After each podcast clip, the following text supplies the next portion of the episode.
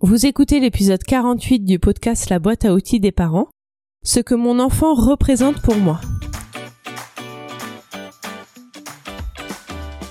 Bonjour, je m'appelle Juliette Cerceau et je suis ravie de vous accueillir sur la boîte à outils des parents.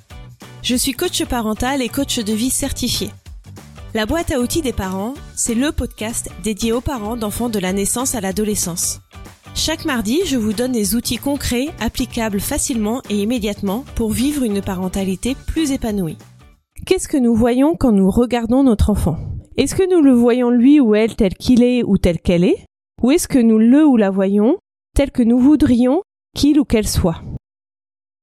Je me suis interrogée à ce sujet car certaines personnes autour de nous nous disent sans cesse Qu'est-ce qu'il ressemble à son père? Elle a tes expressions, ce genre de phrases. Je ne sais pas pourquoi ils disent ça. J'ai parfois l'impression que les autres veulent absolument trouver des points communs entre les parents et les enfants. Pour rassurer les parents, peut-être, pour se rassurer eux, je ne sais pas. Si je suis totalement honnête, je dois dire que ça a tendance à m'agacer un peu. Bien sûr, ça dépend de la façon dont c'est dit. Et si je veux être complètement honnête, c'est sûrement aussi parce que les personnes qui disent ça de mes enfants trouvent toujours qu'ils ressemblent à leur père et pas à moi. Attention, je m'explique, je ne suis pas jalouse, je n'ai pas absolument envie que mes enfants me ressemblent, je n'en ai pas besoin pour me sentir légitime dans mon rôle de mère. Je n'ai pas besoin d'être rassurée en la matière. Mais ça m'agace car ce sont en réalité ces adultes qui ont besoin de se rassurer, et ils ne s'en rendent pas compte. Ils font donc peser sur mes enfants un fardeau qui n'est pas le leur. Moi je pense que mes enfants sont tels qu'ils sont dans leur unicité. Je n'ai jamais trouvé qu'ils ressemblaient plus à mon conjoint qu'à moi. Je n'arrive d'ailleurs pas à trouver des traits communs entre mes enfants et nous, leurs parents. Par contre, ce que je trouve, c'est qu'ils se ressemblent beaucoup entre eux. Mais ça, c'est une autre histoire. J'en reviens aux besoins de réassurance de certains adultes parce que c'est le cœur du sujet. Les adultes, et plus particulièrement les parents, nourrissent certaines attentes, certains besoins vis-à-vis de leurs enfants. Ils sont la plupart du temps inconscients puisque si nous, ne réfléchissons pas à la question, nous fonctionnons en mode par défaut. Je vais vous expliquer plusieurs situations qui vous permettront de réfléchir à vos propres attentes et besoins que vous avez vis-à-vis de vos enfants. Parfois, les parents se projettent eux-mêmes sur leurs enfants et veulent que leurs enfants réussissent là où eux-mêmes, les parents donc, ont échoué. Par exemple, le parent, lorsqu'il était jeune, avait l'ambition de devenir un sportif professionnel, de n'importe quel sport d'ailleurs, ça c'est pas important. Si le parent n'a pas réussi à devenir sportif professionnel, peut-être qu'il a envie que son enfant réalise son rêve.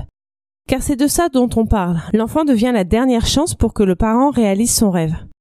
Le parent fait rejouer le scénario à son enfant, mais avec un acteur différent, puisque c'est trop tard pour le parent.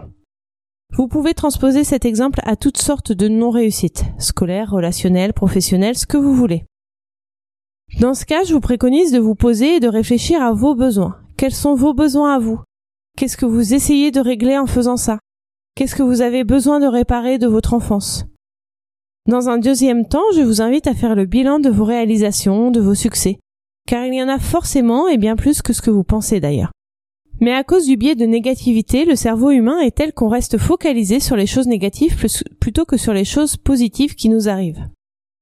Or, il nous arrive des choses positives, il suffit juste d'en avoir conscience, les remarquer, se dire que vous avez réussi telle ou telle chose vous aidera à vous rapprocher de vos aspirations. L'enfant peut également être considéré comme une entité de réparation lorsque le parent veut que l'enfant échoue ou réussisse, là où le parent a échoué ou réussi. C'est par exemple le cas où un parent va dire à son enfant Non mais ne fais pas ça, ça ne fonctionnera pas, tu n'y arriveras pas, ce n'est même pas la peine d'essayer. Le parent dit ça car lui-même n'a pas réussi à faire cette chose, donc il ne veut pas que son enfant réussisse ou essaye d'ailleurs. Si l'enfant essaye, il pourrait réussir. Dans ce cas-là, on remarque une rivalité entre le parent et l'enfant instaurée par le parent.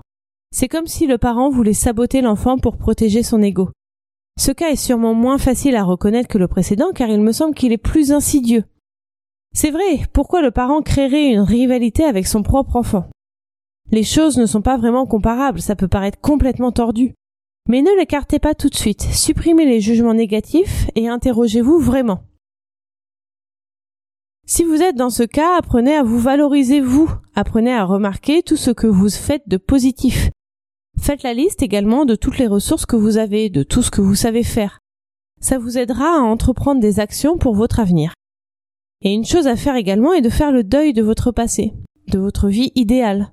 Reconnaissez et acceptez que votre vie est telle qu'elle est, que votre enfance est telle qu'elle a été. Votre enfance est finie, votre vie en revanche continue, et encore je vous le souhaite une longévité certaine.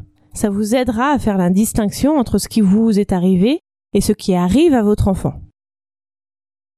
Je le disais un peu plus tôt, vous, parents, vous pouvez vous projeter sur votre enfant.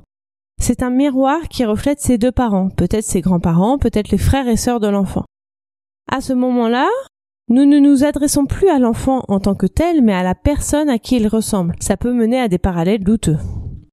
Je précise que nous pouvons aussi ne pas aimer quand nous trouvons que notre enfant nous ressemble à nous, et que notre enfant nous renvoie tout ce que nous n'aimons pas en nous.